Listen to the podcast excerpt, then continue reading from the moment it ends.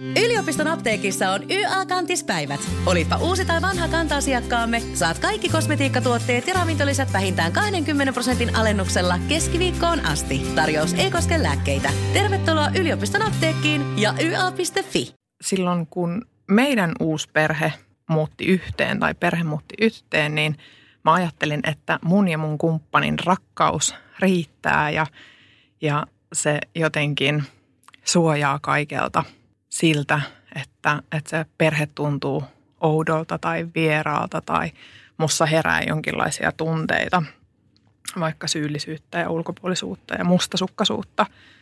Mutta sitten kun me muutettiin ja nämä kaikki lävähti vasten kasvoja, niin sitten mä totesin, että, että tästä ei tule ydinperhettä.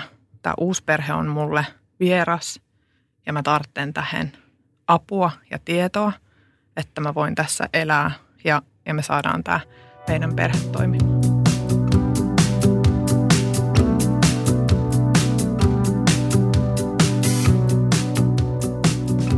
Minä olen Iina. Ja minä olen Aina. Ja tämä on Eropodi. Me ollaan molemmat erottu aviopuolisoista me lastemme isistä jo aikoja sitten, ja lisäksi meidän molempien vanhemmat ovat eronneet. Me haluttiin tehdä tämä podcast-sarja auttaaksemme ihmisiä, jotka käyvät läpi eroprosessia tai harkitsevat eroa. Tänään studiossa on vieraana uusperheellinen ja uusperheneuvoja Pauliina Flang. Kerroit tuossa äsken sun, sun tarinaa vähän, että minkälaisia sun fiilikset oli silloin, kun tämä uusperhe-elämä alkoi ja mil, miten sä siihen lähdit. Ketä siihen teidän uusperheeseen kuuluu tai kuului silloin, kun tämä, ja kuinka pitkä aika siitä on, kun tämä, tämä alkoi tämä elämä? Uusperheen määritellään siten, että, että se syntyy, kun muutetaan yhteen. Toki nykyään on myös perheitä, jotka asuu vanhemmat erillään ja silti he on uusperheitä. Mutta mä ajattelen, että meidän uusperhe syntyi silloin 13,5 vuotta sitten, kun me muutettiin yhteen. Ja silloin mulla ja mun miehellä oli yhteensä viisi alle yhdeksänvuotiaista lasta. Wow. Joo. Ja sitten pari vuotta siitä, niin sitten syntyi meidän yhteinen lapsi. Okay. Ja tällä hetkellä meillä on sellainen tilanne, että me eletään tämmöistä tyhjenevän pesän vaihetta, että, että meille asuu arjessa yksi 16-vuotias lapsi ja, ja sitten kaksi vanhinta on jo muuttanut pois ja sitten on tämmöinen ikävä tapahtuma tässä, että tämä meidän yhteinen lapsi kuoli kaksi puoli vuotta sitten, että, että meillä on tämmöistä kaikenlaista mahtunut tähän 13 ja puolen vuoteen. Otan osaa. Huh. Aikamoinen aloitus, mutta hei, tervetuloa Pauliina. Me ollaan Ainankaa aika kokemattomia tästä ur, uusperheellisyydestä. Eli siis itse olen seurustellut henkilön kanssa, jolla oli lapsia, mutta me ei ikinä muutettu yhteen. Lomailtiin kyllä yhdessä ja vietettiin niin viikonloppuja. Eikä sekään aina ollut edes helppoa, vaikka meillä on ollut siinä yhteistä taloutta täysin. Ja ö, meillä on ehkä jonkinlainen, en mä tiedä, voidaanko me sanoa, että meillä on asenne uusperheitä kohtaan, että aika paljon kuuluu, kuulee myös niin kuin vaikeita tarinoita uusperheestä. Hmm. Minkälainen, sä blogissa kerroit, että se alku oli vähän haastava, niin, niin mi, miksi se oli haastava? No ehkä sen takia, että, että ympäristö reagoi aika vahvasti siihen meidän perheen olemassaoloon ja, ja sitten just ne itsessä heräävät tunteet. Että mäkin olen aina ajatellut, että, että mä oon jotenkin lapsirakas ja, ja että mm. mulla on syli aina avoinna kaikille mm. lapsille. Ja sitten kun ne miehen biologiset lapset tulikin siihen, niin sitten musta heräsi sellaisia tunteita, että mä olin todella hämmentynyt niiden mm. äärellä, että miten mä voin aikuisena tuntea vaikka mustasukkaisuutta tuota lasta kohtaan tai, tai että miksi mulla on semmoinen syyllinen olo tästä, että jos mä annan huomiota noille ei-biologiselle lapsille, että, että mun lapset jää jotenkin jostain vaille tai sitten omassa kodissa, että miksi mä tunnen täällä semmoista ulkopuolisuutta tai, tai miksi musta tuntuu jotenkin, että mä en osaa olla täällä – niin kuin minä tässä mm. omassa kodissa. Ihana kuulla toi mustasukkaisuus, se aika, minkä mä seurustelin tosissaan perheellisen tai miehen kanssa, jolla oli omia lapsiaan, niin mä ärsytti itsessäni ihan hirveästi, että se viikonloppu, kun meillä oli lapset yhdessä ja hänen tyttärensä änkäs aina meidän väliin. Mm mä olin, että, niin kuin, että onko mä oikeasti näin pikkusiellä, että mä oon mustasukkainen tuommoiselle eskari-ikäiselle tytölle, joka haluaa olla isän ja minun välissä, kun mulla oli vaan se viikonloppu tavata sitä ihmistä. Mutta tämä on siis täysin luonnollista on, on. ja nämä pitää hyväksyä. Joo, ja tiedostaa se, että tämä on tämmöinen uusperhe-ilmiö, että, että se on se, minkä asian äärellä esimerkiksi uusperheneuvontaan tullaan mun luokse. Että ihmistä, että miten mä voin, että miten mä aikuisena voin oikeasti tuntea tällaisia tunteita. Ja sitten on, että mitä mä voin tälle tehdä, että, että kerro mulle, mitä mä voin tehdä tälle tunteelle. Ja mitä sit, sille voi tehdä? olla sen tunteen kanssa. Aika, aika vaikuttaa siihen ja sitten myös se, että tutustuu siihen lapseen, koska kun me saadaan oma lapsi, niin mehän tutustutaan siihen jo siinä, kun me mm. odotetaan sitä ja sitten kun se mm. syntyy ja me tiedetään ja tunnetaan se ja siinä on tuttuja piirteitä, siinä on meistä jotakin. Mm. Sitten uusperheessä se ei-biologinen lapsi, niin siinä on aina jotakin sellaista sellaisesta ihmisestä, josta sä et tiedä yhtään mitään. Mm. Ja se on, mm. se on vieras se se on tosi lähellä sua, se elää sun kodissa, se elää sun elämässä, mutta sä et, sä et jotenkaan tunnista sitä. Ja sitten yrität etsiä sieltä sitä sun kumppanin piirteitä ja sitten että, että, että ei, että ei niitä löydy sieltä ollenkaan, että kuka toi on tyyppi. Ja, ja sitten sun pitää kuitenkin avata koti sille niin. ja ol, olla sille semmoinen hyvä vanhempi siinä. Niin se on, se on oikeasti todella – No on hämmentäviä. Mä, mä en keksi mitään muuta sanaa muuta kuin sitä hämmentävä Joo. tunne. No mä, mä tunnistan sen hämmentävyyden, että, että mä olin itseni kanssa ihan hukassa, koska mä oon tykännyt aina kaikkien lapsista ja tullut kaikkien kanssa toimeen. Ja siihen mä oon eskareikäiselle tytölle mustasukkainen. Mm-hmm. Mun mielestä se oli ihan järisyttävää huomata itse. Sehän mä oon kehannut sitä sanoa ääneen, mutta nyt mä kehtaan niin, sanoa ääneen. Mä sanoin, eikä. Nimenomaan. Että tota, aika sille, varmaan vertaistuki myös tässäkin auttaa. Mm. Joo, ja se oli itselle just se merkityksellinen, niin kuin mä kerron tuossa tarinassa, että hakea sitä tietoa. Että enää mä tiennyt, että mä menin vaan sen rakkauden niin myötä just. siihen, että mä hyppäsin syvään päätyyn, mm. niin mulla ei ollut hajuakaan siitä, mitä tämä tarkoittaa. Ja, ja sitten just se, että mennä sinne, että me oltiin, oltu hetken me muutittiin helmikuussa, niin me oltiin kesäkuussa ja tämmöisellä vertais viikolla, tai okay, viikonlopussa, parisuuden okay. viikonlopussa Suomen Uusperheiden liiton järjestämässä. Ja sitten se aukesi mulle se maailma, että aah. Että tällaiseen mä nyt niin, lähin. Että et, totta, että noi puhuu sitä samaa kieltä, mitä mä oon nyt tässä. Ja se oli tosi tärkeää, koska Joo. mullakaan ei ollut ystäviä, jotka olisi ollut uusperheellisiä. Aika harvan kuullut käyvän uusperheneuvonnassa. Yksi ystäväperheeni tiedän, että he käyvät, mutta... Ai mä, mä taas kaikki, mitä mä tiedän, niin käy. Okei. Okay. Joo. Onko se kuinka yleistä, että sitten hakeudutaan tämmöiseen neuvontaan? Onko tästä mitään tilastoa? No ehkä enemmän hakeudutaan just siihen vertais, Suomen uusperheiden liiton vertaisryhmiin, mutta sitten ver, tämä uusperheneuvonta niin on vielä semmoinen uusi, mutta se, että kun mä aloin tekemään uusperheneuvontaa, niin mullehan aukesi ihan uusi uusperheiden maailma, mm. koska mä olin ollut niissä vertaisryhmissä ja sinne tulee ehkä ne, joilla on vahva se parisuhde ja jotenkin semmoinen toiveikas sen elämän mm. suhteen. Ja sitten taas uusperheneuvonnassa mä näin sen toisen puolen, että kun se oikeasti se uusperhe on jo siinä pisteessä, että mietitään, että lähdetäänkö me eri suuntiin. Niin. Tämä on ollut mullekin myös semmoinen tosi silmiä avaava, koska mä jotenkin ajattelin uusperheestä aikaisemmin, että että nehän on tosi toimivia ja, ja ne rakastaa ja se on ihana uusi mahdollisuus ja, ja ne on jotenkin tajunnut sen parisuhteen merkityksen. Nyt mä tajun uusperheneuvojana sen, että, että ei se ole totta, että on olemassa myös se toinen puoli. Että tässä on. Mutta miten tämä parisuhde sitten tosiaan siellä uusperheessä ja vaikka niinku, miten teillä esimerkiksi, luin sun blogia, niin sä kerroit, että sen yhteisen ajan löytäminen on ollut niinku haastavaa. Niin, tai sitä ei ole ollut. Tai sitä ei ole ollut miten, miten tuosta niinku selviää yleensä, miten, se, mi, miten siitä niinku se parisuhde siinä uusperhekuviossa niinku hoidetaan? Joo, meillä ei ole koskaan siis ollut tällaista, että esimerkiksi joka toinen viikko on mm. vain parisuhteelle aikaa tai että joka toinen viikonloppu, koska mun ekseni on asunut ulkomailla ja, ja mun biologiset lapset on ollut tosi paljon meillä siinä arjessa läsnä. Ja sitten taas me ollaan asuttu tukiverkoista kaukana, että, että ei mm. ole ollut semmoista lapsenhoitomahdollisuutta. Niin mä itse ajattelin silloin ja nyt niin kuin ammattilaisena ajattelen, että se arki on se merkityksellisen se parisuhteen kannalta. Mm. Että et sitä ei rakenneta niillä treffeillä niin. ää, viikonloppu kuheruslomilla, vaan se rakennetaan siinä arjessa niissä pienissä hetkissä ja pienillä teoilla – et se on kyllä meidän parisuhdetta kannatellut ja se on semmoinen, mikä on se mun missio, miksi, mm. mitä mä mm. puhun parisuhteille, että jotta se parisuhde pysyy pystyssä, niin sitä pitää arjessa huoltaa pienin jutuin. Ja uusperheessähän se, uusperhe on olemassa sen parisuhteen varassa.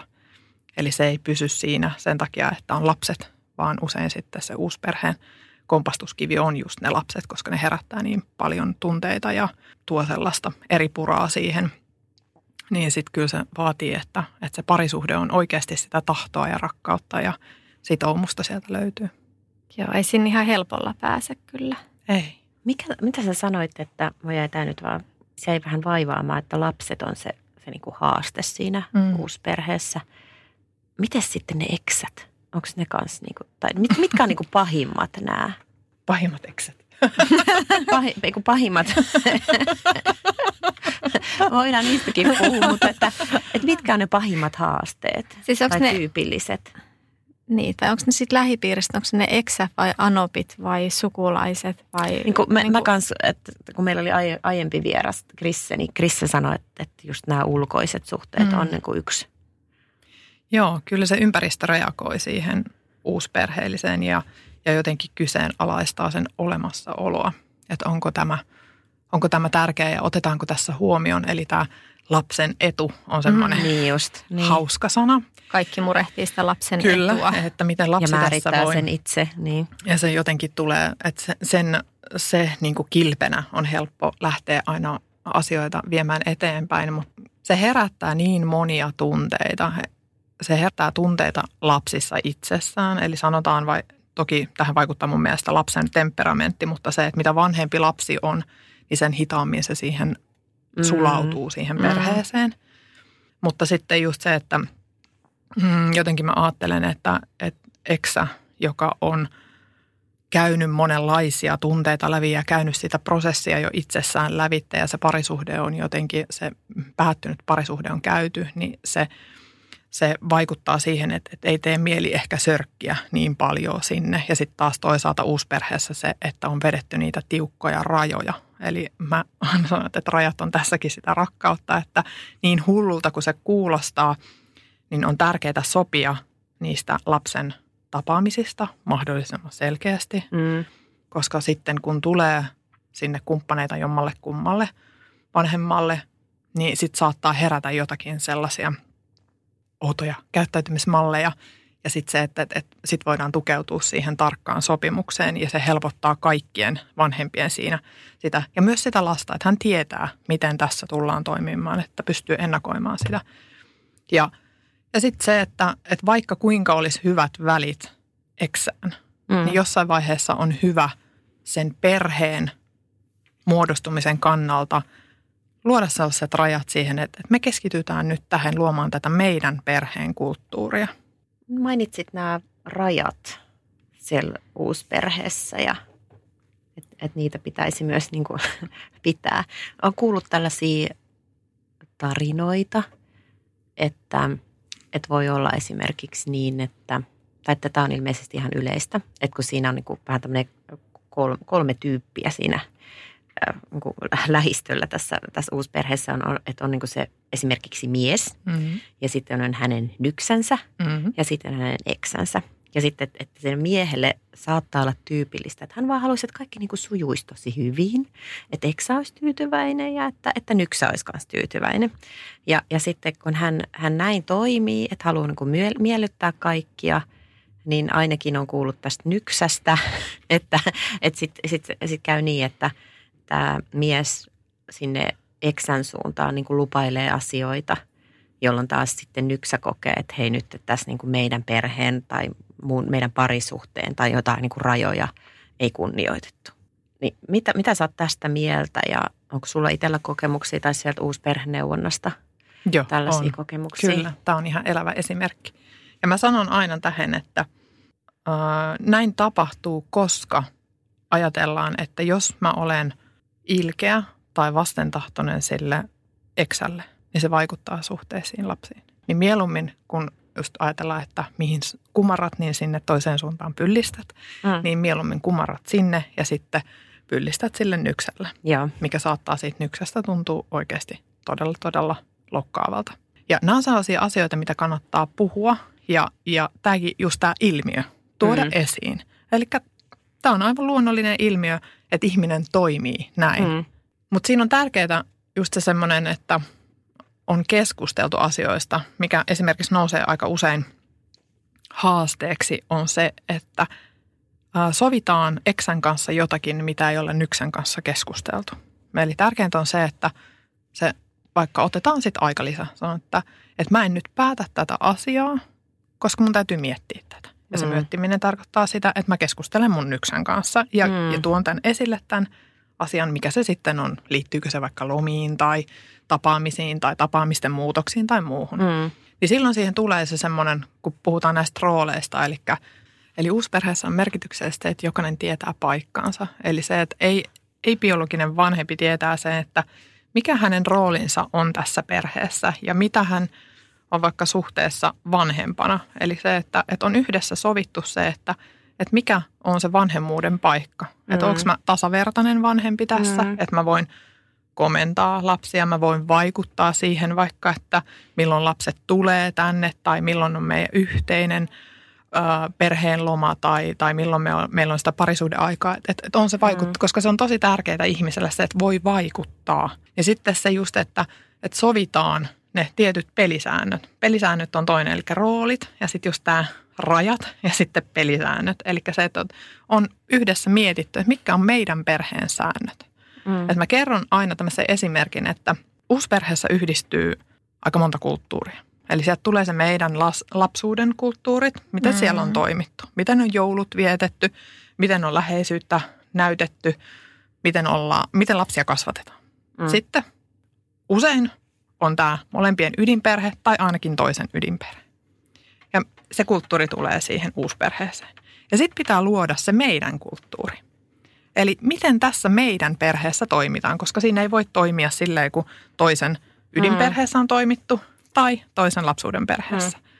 Niin täytyy pohtia se, että, että mitä kieltä me puhutaan, koska jos puhutaan vaikka, kuvan, että siihen tulee aina niin kuin, vaikka, että toinen puhuu norjaa ja toinen puhuu sitten Afrikan kieltä mandikaa. Mm. Ja sitten pitää, nehän ei ymmärrä toisia, jos nämä mm. puhuu tämmöistä erilaista kieltä. Että siinä on koko ajan, mä en taju, mistä sä puhut. Että mä en, mä en ymmärrä, mikä toi kieli on. Niin sitten täytyy luoda se meidän kieli. Ja se täytyy ottaa myös lapset siihen mukaan, siihen kielen luomiseen. Että aikuiset ensiksi miettii asioita ja sitten ottaa lapset siihen mukaan miettimään niitä, että, että mikä meidän joulussa on vaikka merkityksellistä. Mm. Miten me toteutetaan, milloin se puuro syödään ja milloin mennään saunaan mm. meidän perheessä. Sitten se, että millä nimillä uusperheessä ketäkin kutsutaan. Eli meillä on esimerkiksi semmoinen, että mun ei-biologiset lapset kutsuu mua vätiksi. Okay. Ja se tulee sitä, että mä en ole niin kuin äiti, että mä oon vähän niin kuin varaäiti, mutta silti mä en ole niin kuin äiti, että mä oon vähän niin kuin täti, niin mä oon niin kuin väti. No mutta ihan ihana nimi. Joo, ei. ja se, se on oikeasti tosi ihana. Ja, ja se on, niinku perso- niin. se on niinku erillisnimi sinulle. Se, sillä tarkoitetaan vain ja ainoastaan sinua. Joo. Niin mun lapset, kun ne puhuu kavereille, niin ne kertoo vätistä ja kaikki tietää, kuka on väti. Joo. Et se, on, se on ihan hauska. Mutta tämä on semmoinen kuva siitä, että, että pitää olla niitä nimikkeitä, että millä kutsutaan, miten mä esittelen vaikka. Mm. Vaikka just lapsi miettii, että miten mä esittelen mun ystäville tämän isän tai äidin uuden kumppanin. Niin. Mm. Mä oon ehkä alkanut puhua mun lasten isän uuden puolen lapsista niin kuin omien lasteni kanssa bonussiskoina. Mm että se on niin kuin mikä on sellainen yleisnimitys sit meillä kotona, vaan puhutaan bonusäidistä ja bonussiskoista. Että se on jotenkin mun mielestä oli toimivampi kuin sisarpuolet tai ne, ne on vähän niin kuin bonuksia heidän elämässään. Joo, toi on yleinen just toi Joo. bonusnimitys ja bonusäiti tai bonusisä tai bonusvanhempi. Mm. Mutta on toi väti kumminkin aika paljon ihanampi. On, no on, ja se, se, on, se on tosi henk- henkilökohtainen. Joo. Saati se äitipuoli. Joo, kauhea. Mun, mun pitää nyt kysyä tuosta, vaikka se uusperhe nyt pystyisi määrittelemään ne omat rajat ja omat sääntönsä ja vielä sen oman kielensä, niin kuin tuossa alussa, että nämä ulkopuoliset tekijä. Niin entäs jos sitten se toisen puoliso eksä niin kuin piutpaat välittää näistä säännöistä tai silleen, että hän vaan niin kuin sanoo, että no, no että mä lähden reissuun, että hoitakaa lapset, miten parhaaksi täette. Että sitten heittäydytään vaan siinä, niin kuin, onko siihen mitään neuvoa? No kyllä sitä hämmennystä saadaan aikaiseksi sieltä ulkopuolelta. Se on ihan totta, mutta sitten siinä on just se, tietyllä tavalla voi rajata, ja tässä tullaan siihen ehkä just siihen sopimusten laatimiseen, että on mm. ne tarkat lapsiin liittyvät tai lomiin liittyvät sopimukset, että, että se ei ole sellaista, että siinä on mahdollisuus sellaiseen kuminauhavetoon ja, ja mm. joku porsaanreikä aina jossain, koska se on oikeasti se on tosi rasittavaa, mm. kun ne ei ole, että et itsekin on ollut sellaisessa tilanteessa, että se ei ole ollut sellaista selkeää, niin sitten se, se rasittaa enemmän, koska se alku on, kaksi-kolme vuotta se alku on niin todella semmoista myllerrystä uusperheessä. Niin sitten mm. jos siinä on vielä tällaista, niin se, se, se on raskasta kaikille. Mä uskon, että se on myös niille ympärillä oleville, että ei siinä, mm. että, että mitä selkeämmät on, että kaikki tietää, miten tämä homma toimii tässä niin kuin ajatellen vaikka, miten lapset liikkuu.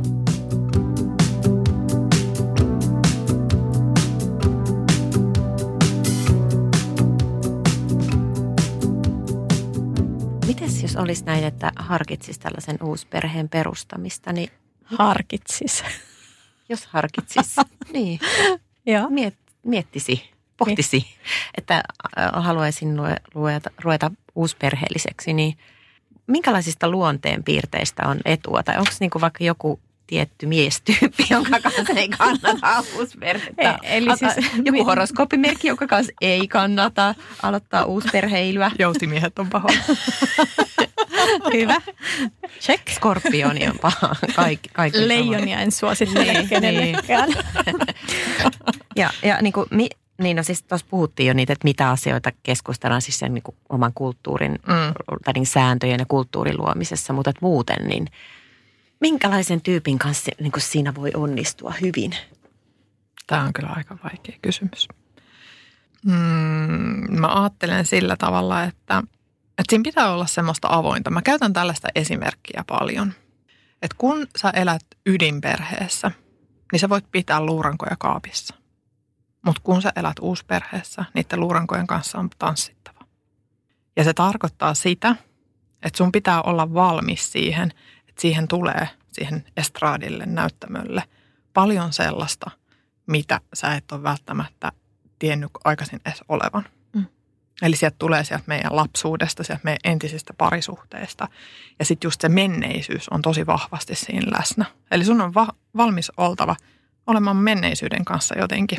Itsetuntemus on aika Joo. merkitsevässä roolissa ilmeisesti siinä tilanteessa. Kyllä, sun on valmis ol, niin tutkimaan itseäsi. Joo. Koska se, että jos lähtee koko ajan sormiojassa syyttelemään toisia, niin mm. niin sehän on tosi mm. tuhoisaa. Mm. Mutta se, että sä otat vastuun siitä, että hetkinen, että mikä minussa on se, joka tässä nyt vaikuttaa. Nyt mä rupes kiinnostelemaan. Heti niinku- uusperheeseen. Niin, joo, joo, kyllä. Tämä on hieno. Tämä on niin tällainen, ihan siis tällainen matka, matka itseen. Kyllä. Matka Sitähän me ollaan etineen. tehty tässä aika pitkään jo niin kuin itsemme mm. kanssa. Mutta nyt tässä voisi ehkä sitten siihen, mistä me ollaan Ainankan kanssa juteltu en halua edelleenkään yleistää, mutta aika paljon Suomessa on kumminkin sitä kulttuuriperimää, varsinkin miehillä, että asioita ei käsitellä ja tunteita ei tuoda esille ja mun lapsuuden tapahtumien merkitys mun nykypäivän käyttäytymisessä ei ole välttämättä ihan itsestäänselvyys sen hyväksyminen. Itse mm. on tehnyt sen asian suhteen paljon töitä niitä on kyllä niin kuin huomaa ihmisistä aika nopeasti, että onko ne sinut itsensä kanssa. Et henkilökohtaisesti myös arvostan ihmisiä, jotka ovat käyneet tämän matkan ja se näkyy niistä. Et, et voisiko ehkä sanoa näin, että, että ehkä kannattaa kaksi kertaa miettiä ennen kuin alkaa perustamaan uusperhettä ihmisen kanssa, joka ei ole itse tutkiskeluhenkinen. Niin, tai on jotenkin korkea kynnys vaikka avun pyytämiseen tai ammattilaisen luoksen menemiseen – että kannattaa varmasti keskustella se, että ole, olemmeko me valmiit pyytämään apua varhaisessa vaiheessa, jos meillä alkaa liitokset natista. Se on aika merkittävää. Hmm.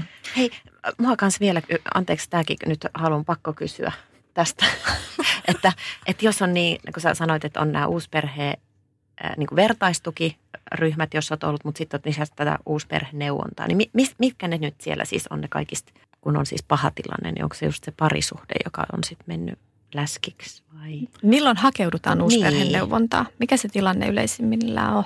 On paljon riitoja. Riidellään lapsiin liittyvistä, kasvatukseen liittyvistä asioista. Riidellään parisuhteen yhteisestä ajasta tai siitä, että kenelle sitä aikaa annetaan. Just siitä, että kysymys ja huuto on siellä taustalla, että olenko minä tärkeä ja merkityksellinen. Mm, joo. Mites muuten tuosta aasinsiltana tämä lasten kasvatus uusperheessä. Mm. Se on ilmeisesti, niin kuin sä tuossa alustaisit sanoa ennen kuin me laitettiin mikrofonit edes päälle, että lapset on ne, jotka erottaa ennemmin kuin yhdistää. Ystäväni kertoi mulle juuri, että hänen teini-ikäinen poikansa oli vetässyt hänen avopuoliselleen tämän klassisen mun ei tarvitse totella sua mm. heiton. Eli teinit hän varmasti testaavat aika paljon – uusperheissä sitä, ketä siellä tarvii totella ja miten ne roolit on siellä jaettu. Niin mitä tämmöisiä neuvoja, siis lapsen ikähän varmasti vaikuttaa, mm. mutta yleisesti jotenkin mä näkisin, että vanhempiahan pitäisi olla niin kuin siellä yhdessä sitä samaa Kyllä. mieltä asioista. Ja sitten taas vastakohtana kuulee tapauksia, että toinen vanhempi komentaa ehkä toisen biologista lasta ja sitten tämä biologinen vanhempi tulee siihen, no että sä voin, tai että aletaan sitten tappelemaan siitä, miten sitä lasta, niin mitä neuvoi tämmöiseen tilanteeseen tai yleensäkin siihen kasvattamiseen? No sanoo, että ensinnäkin, että tämä on ihan totta ja tämä on tyypillistä uusperheessä. Varmasti just, että jos ajattelee versus ydinperhe, uusperhe, niin kasvatusasiat nousee siinä ja, ja lasten – tasa-arvoinen kohtelu. Tämä on tosi vaikea niin kuin tasa-arvoinen kohtelu. Mä oon kuvannut sitä just, että tosi vaikea antaa ne nallikarkit tasan kaikille, mm. koska jokainen on erilainen oma persoonansa. Mutta siinä vaaditaan se, että biologinen vanhempi antaa sille ei-biologiselle vanhemmalle sen paikan. Se osoittaa sille sen. Ja se osoitetaan ihan myös lapsille, että, että tämä ihminen on tässä – ja minä annan sille valtuudet, ei se nyt tarvitse näillä mm. sanoilla, mutta että minä annan tälle valtuudet. Ja sitten myös tekee sellaisia tilanteita, että jos lapsi tulee kysymään vaikka jotain, että voiko mä mennä nyt Henrin luokse leikkimään. Niin sitten silleen, että ää, vaikka olisi siinä hetkessä se tilaisuus sanoa jotakin, sanoa, että mulla ei ole nyt aikaa, mutta voit sä käydä kysymässä vaikka tuolta, on se sitten äitipuoli tai isäpuoli. Mm. Eli välillä pyytää mm. sitä lasta kääntymään sen toisen, eli osoittaa sen, että tässä on ihminen – johon minä luotan mm. ja johon sinä voit luottaa. Ja sitten jos tulee tuommoinen tilanne, että, että vaikka lapsi sanoo, että sinä et minua määrä, niin mä aina sanon, että se on sellainen hetki, kun lapsi nousee vasten ei-biologista vanhempaan, niin se on tosi merkityksellinen hetki. Eli se tarkoittaa silloin, että se kysyy, että välitätkö sinä minusta? Olenko minä sinulle tärkeä? Eli lapsi ei nouse vastaan, jos sillä ei ole tarpeeksi luottamusta ja turvaa sen aikuisen kanssa. Että se uskaltaa mm. vaikka olla sille vihanen. Se on tärkeää, että se uskaltaa olla sille vihanen. Toi oli aika ihanasti, mitä sä sanoit, että en niin katsoa sen just tuolta näkökulmalta, että teini asettuu bonusvanhempaa vastaan, niin se onkin itse asiassa aika hyvä juttu. Mm. Että se uskaltaa asettua sitä vastaan. Isoja muuten, Onko muuten sellaisia tilanteita, että, että sitä uusperhettä ei voi suositella? Niin kuin jotain kategorisesti? No jos lähtee vähän niin kuin kokeilemaan sitä Kokeilin, uusperhettä. Niin, niin. ei kannata kokeilla. Tai että mä en ole ihan täysin, mä en tiedä, että onko mä ihan täysin rakastunut tähän ihmiseen ja että mä lähden katsoa, että mitä tästä tulee. Voin mm. kertoa, että en usko, että se rakkaus siinä nyt ihan leimahtaa liikkeensä sitten sen kaiken keskellä. Että kyllä siinä on se hyvä puoli, kun on rakastunut, vaikka jos mä ajattelen itse, että me oltiin tosi rakastuneita, kun me luotiin tämä. Mm. Ja sitten pikkuhiljaa lähtee niin kuin, se tippumaan se, että en ole ihan varma, että kannattiko tämä homma. Mutta se rakkaus niin kuin pitää sitä yllä. Ja sitten just se, että siitä rakastumisesta tulee sitä rakastamista mm, siitä kumppania niin. kohtaan. Mutta se, että jos sä lähdet vähän silleen, että no en tiedä, että voidaanhan me kokeilla, että mitä tästä tulee. Niin. niin ei, ja siinä on kuitenkin mun mielestä aika vastuutonta, koska siinä on lapsia kyseessä. Mm. Mä oon kuullut joskus, että, että tai jostakin luin, että, että sit jos on niin teini-ikäisiä lapsia tai niin pahimmassa teini-iässä, niin se olisi ehkä semmoinen aika, että kannattaa odottaa vähän. Ootko sä samaa mieltä? No terapeuttina en. Joo. Koska mä jotenkin ajattelen aina uusperheen siinä, että kun me siinä ollaan, siihen estraadille tulee se kaikki menneisyys. Ja meillä ihmisenä on esimerkiksi uhmaiassa ja murrosiassa ta- tiettyjä kehitystehtäviä. Mm. Niin sitten kun murrosikäinen näkee vaikka toimivaa parisuhdetta siinä, mm. niin sehän voi olla tosi hyvä kokemus sille mm. murrosikäiselle. Ja se saa jonkin eheyttävän. Ja sitten kun siinä on enemmän niitä, taas niitä vanhempia mm. aikuisia, niin se voi saada jotain eheytystä ja jotain uutta. Niin mä ajattelen terapeuttina, että se olisi niin tosi ihana mahdollisuus myös. Onko muuten yksi syy siihen, että ihmiset niin nopeasti perustaa joskus näitä uusperheitä, niin myös se, että, että, että jos on just esimerkiksi, että niin kuin, kun mä, mä oon kokenut, että on kaksi asiaa, jotka on niukkoja eron jälkeen. Toinen on raha ja toinen on sitten tota, aika. Mm. Ja sitten, että jos on jos niin kuin esimerkiksi asutaan eri paikka, kaukana toisista tai lapset on koko ajan, niin sittenhän sitä aikaa on niin kuin vaikea järjestää. Niin sitten voi ajatella, että hei, muutetaan yhteen, mm-hmm. kokeillaan vähän. Mm-hmm. tai sitten just toinen, että, että, että kun on eronnut, siinä on kuitenkin väistämättä, niin kun se taloudellinen tilanne muuttuu, niin sitten, että hei, että kokeillaan vähän, mm-hmm. että että tota, niin muutetaan yhteen, yhteen niin sen takia, että on halvempaa asua niin. yhdessä. Joo. Sehän se on tuntuu... käytännönläheinen hyvä ratkaisu. Sä mm. koet näin? Että... Niin, se on, se on tiety, tiety, se on hyvä tehdä tosta näkökulmasta, mutta sitten just se, että, ja toisaalta sitten taas, että ne tulee näkyväksi ne kaikki uusperheellisyyden just nämä ilmiöt nopeammin. Mm. Mutta se, että, että, tota, että kyllä sitä rakkautta ja tahtoa siellä kysytään monta monta kertaa. Mä oon aina ajatellut, että raha ei voi olla syy mutta yhteen. En, niin, niin mäkin kyllä, mutta... Mutta pitäähän siellä olla kyllä tahto, joo.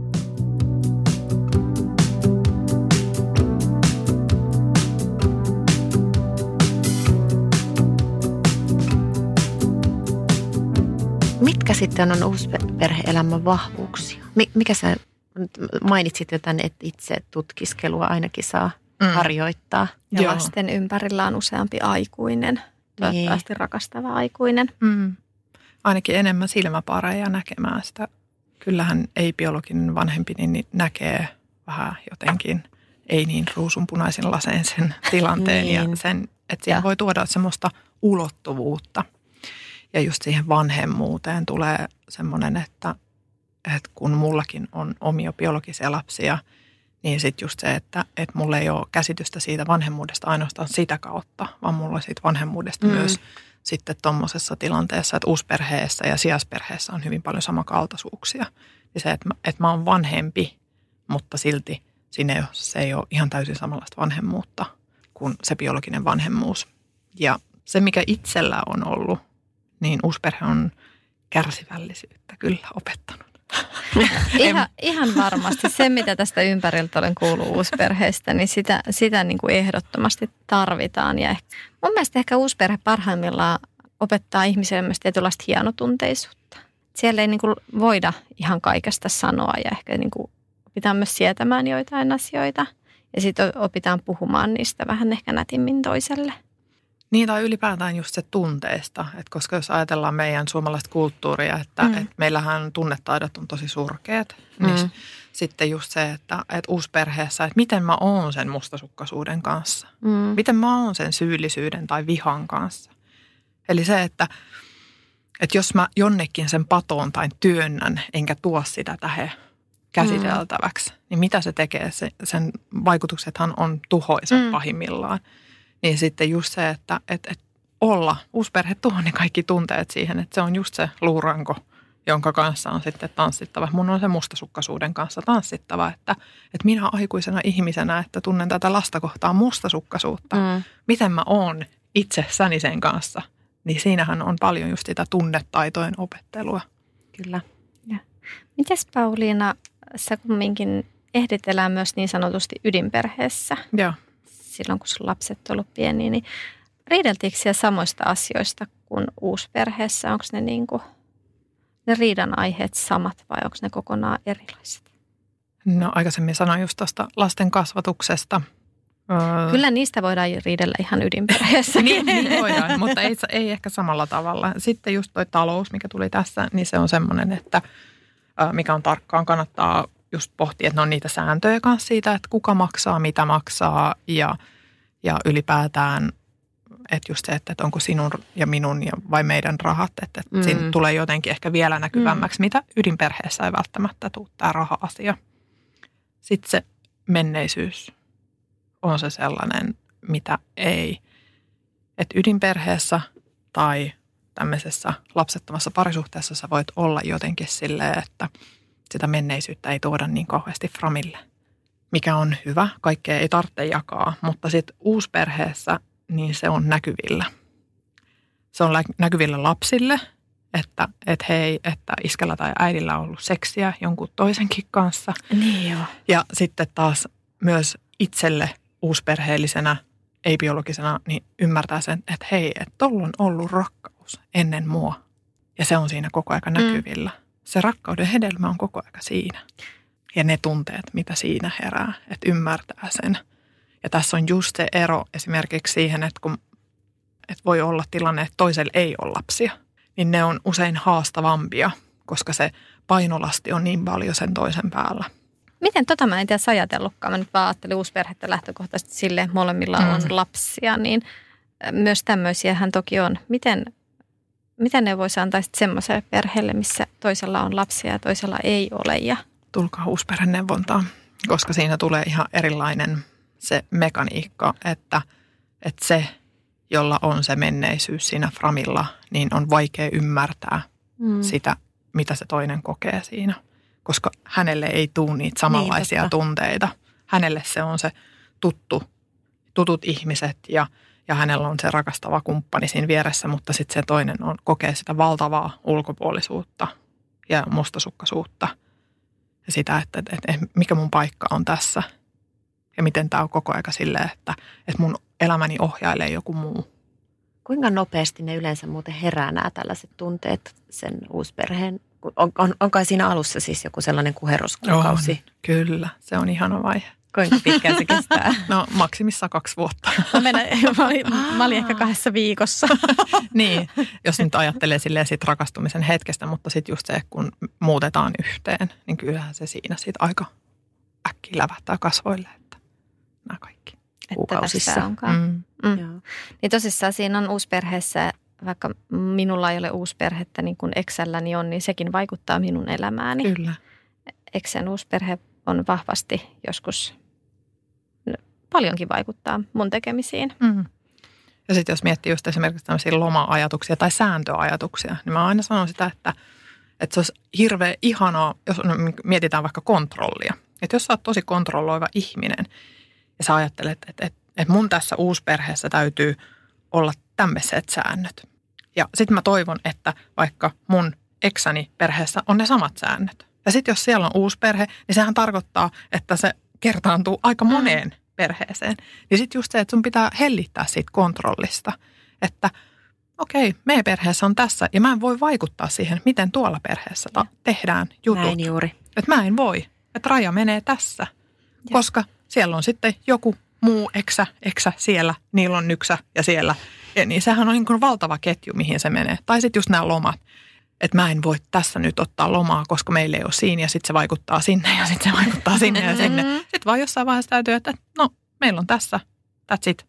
Ja sitten eletään tämän kanssa – et, ei, et välttämättä se ei aina tarkoita sitä, että on sitä kahden keskistä tai, tai on sitä koko perheen aikaa. Että et sitten se voi olla tosi var, vaihteleva mm. se perhemuoto. Ja. Niin, että siinä ehkä oppii myös vähän joustavuutta niin. kyllä ja. sitten. Pakko.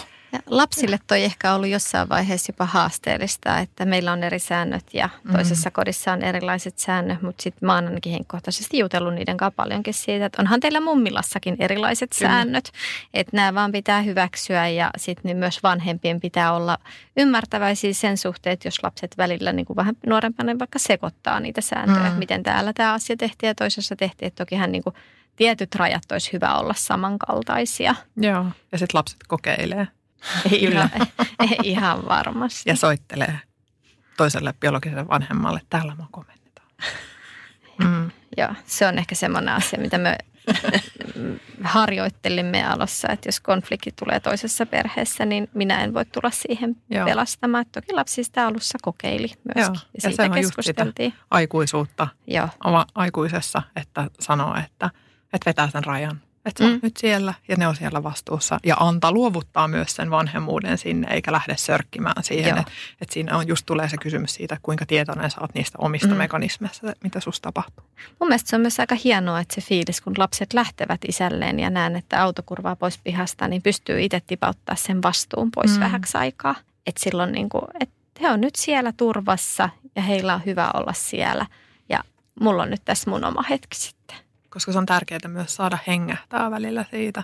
Mikä ilmeisesti uusperheessä ei tapahdu kovin usein. Niin, se ei välttämättä tapahdu kovin usein, mutta sitten sitä voi niitä mikrohengähdyksiä ottaa, että menee vaikka vessaan.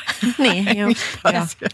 Mä sanon, että mä käyn aina pyykkituvassa ihan sen takia vaan, en mä saan olla siellä sen hetken yksin. Mutta Iina, kyllähän siis uusperheessä aika useinkin voi siis olla niin, että se tapahtuu, että jos on just tällaiset viikko-viikko vanhemmat, niin kai se on kuitenkin aika yleistä, että, että siinä tapauksessa no, sulla on sitten ääressä, joka toinen viikko. Niin, pöydän ääressä istuu kolme eronnutta naista ja kellään ei ole viikko-viikko systeemiä. Mm, niin. että, se on yleistynyt se viikko-viikko, on. mutta se, että se on kuitenkin harvinaisempaa, että samassa kaupungissa asuttaisiin ja lä- läheisesti ja muuta ja kouluun ja kaikki. Että et sitten kun lapset on alle kouluikäisiä, niin se voi olla helpompaa, mutta sitten siinä tulee aina haasteita, kun tulee vanhemmaksi. Ja ja kyllähän sitä tutkimuksessa on todettu, että se on hyvä siinä kuitenkin, että se suhde molempiin säilyy hyvänä. Mm.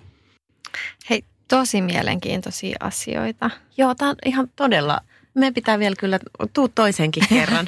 Ei, joo. Ai että, ja, ja, jos ehkä me, vaikka... me tiedetään ainakin, kenelle soittaa siinä vaiheessa, kun omassa elämässä tulee haasteita. Kyllä. Pauliina, voisitko tähän loppuun vielä kerrata, mistä ö, uusperhe-elämään saa vertaistukea tai apua? Joo, Suomen uusperheiden liiton sivulta, eli suppli.fi, niin sieltä löytyy paljon näitä vertaisviikonloppuja. Uusperheellisillä on omia tuettuja lomia esimerkiksi, mitä voi hakea parisuhteelle sinne apua. Ja sitten siellä on lueteltu myös kaikki uusperheneuvojat. Eli uusperheneuvoja on sellainen, joka tietää näistä uusperheen ilmiöistä. Aina uusperheneuvoja ei ole itse uusperheellinen, mutta – joku aina sitten sen kuitenkin ilmaisee, että mm. jos on, että, että itse, itse koen sen vahvuudeksi siinä, että mulla on myös se oma kokemus, pitkä kokemus siitä, että mitä se on. Ja sitä, että kaivaa sitten vaikka sit tuttava perheestä tai tuttavista niitä, jotka elää tätä uusperhettä tai muuta, että, että hetkinen, että löytyy se yhteinen kieli, koska sitä tarvitsee siinä, että ei tule semmoinen ole, mä oon jotenkin outo tai mm. mä oon epäonnistunut, kun mä tunnen jotain tällaista tunnetta tai – mulla on tällaisia ajatuksia. Ja meille voi myös lähettää palautetta osoitteeseen eropodi.gmail.com ja sitten meitä voi seurata Instassa ja Facebookissa. Hei, kiitoksia Pauliina. Öö, aina, tuliko sulle yhtään nyt myönteisempi kuva? Joo, mä alan heti suunnitella tässä bonusperheen perustamista. Okei, okay, mä teen teille sitten sen sopiva Excelin siihen. Teen, kiitos. Hei, kiitoksia, kiitoksia Pauliina, Pauliina Flang. Kiitos, että sain tulla. Kun käy näin. Älä tingi, ota kingi. Pilkington, se on tuulilasien ykkönen Suomessa. Löydä sinua lähin asennusliike osoitteesta tuulilasirikki.fi. Laatua on Yliopiston apteekissa on YA-kantispäivät. Olipa uusi tai vanha kanta-asiakkaamme, saat kaikki kosmetiikkatuotteet ja ravintolisät vähintään 20 prosentin alennuksella keskiviikkoon asti. Tarjous ei koske lääkkeitä. Tervetuloa yliopiston apteekkiin ja YA.fi.